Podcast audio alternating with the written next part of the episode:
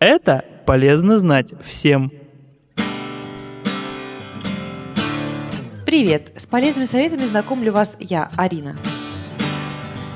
Знаете ли вы, что специалисты из Калифорнийского университета в ходе многолетних наблюдений за парами, проходящими лечение по поводу бесплодия, пришли к выводу, что употребление больших доз кофе оказывает неблагоприятное влияние на процесс зачатия и вынашивания беременности – во время исследования выяснилось, что женщины, чей рацион входит от 2 до 50 мг кофеина в сутки, имели больший риск неудач в процессе вынашивания беременности. Результат сравнивался с аналогичным показателем у женщин, употребляющих меньше 2 мг кофе в день. Что же касается мужчин, то регулярное употребление ими до 100 мг кофеина в день повышало вероятность развития многоплодной беременности. С одной стороны, эта информация выглядит обнадеживающе, но по мнению специалистов, многоплодная беременность повышает риск развития осложнений осложнений в процессе вынашивания. Говоря проще, пары, для которых важен положительный результат лечения бесплодия, согласно заключению американских ученых, должны ограничить употребление кофеина на время лечения вынашивания плода и его рождения.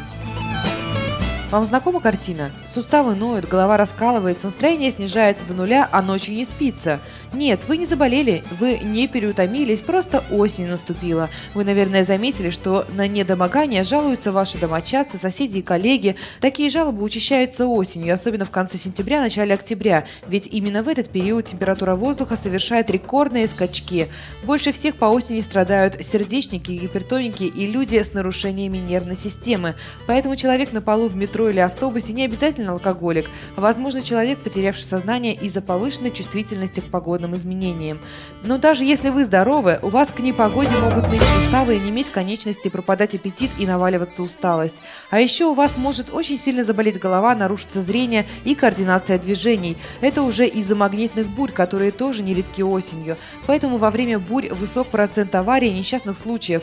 Вялые водители и пешеходы не успевают быстро реагировать на сигналы светофора и вообще вообще ситуацию на дороге. Человек не бессилен перед погодными изменениями, он может подготовить к ним свой организм. Но прежде всего вы должны научиться прогнозировать эти изменения. Легче всего распознать температурные перепады. Днем тепло, а ночью значительно холоднее, поэтому днем рубашка, а ночью куртка. Еще одно изменение – это колебание атмосферного давления. Вообще среднее атмосферное давление над уровнем моря составляет 760 мм ртутного столба. Если оно повысится или понизится на 20-25 мм метров ртутного столба, значит надо беречься. А вот магнитные бури вам самостоятельно не просчитать, зато о них регулярно сообщают средства массовой информации. Впрочем, вы и сами почувствуете их приближение. Ученые говорят, что одни люди начинают недомогать еще за два дня до их наступления, а другие спустя два дня после него.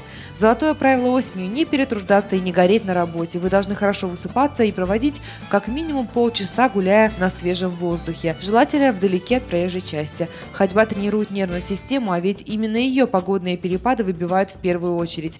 Почаще ходите в баню. Любители бани почти не замечают температурных изменений, потому что уже привыкли к резким перепадам температуры и влажности. А вот в целях защиты от магнитных бурь, едва узнав об их наступлении, перед каждым приемом пищи выпивайте свежевыжатый фруктовый, а лучше овощной сок. В идеале ваше меню должно состоять из гороха, фасоли, чечевицы, морской капусты, рыбы, молочных продуктов, репы, запеченных картофеля, моркови, свеклы и яблок. И последний совет. Во время магнитных бурь не носите синтетику.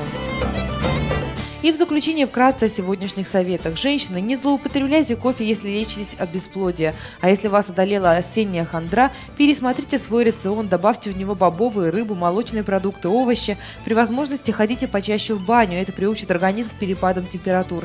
Старайтесь не перерабатывать и гулять на свежем воздухе. И помните, никакая работа не заменит вам потерянного здоровья и разорванных отношений с родными. С вами была Арина Висолаускас. Будьте здоровы! Bye.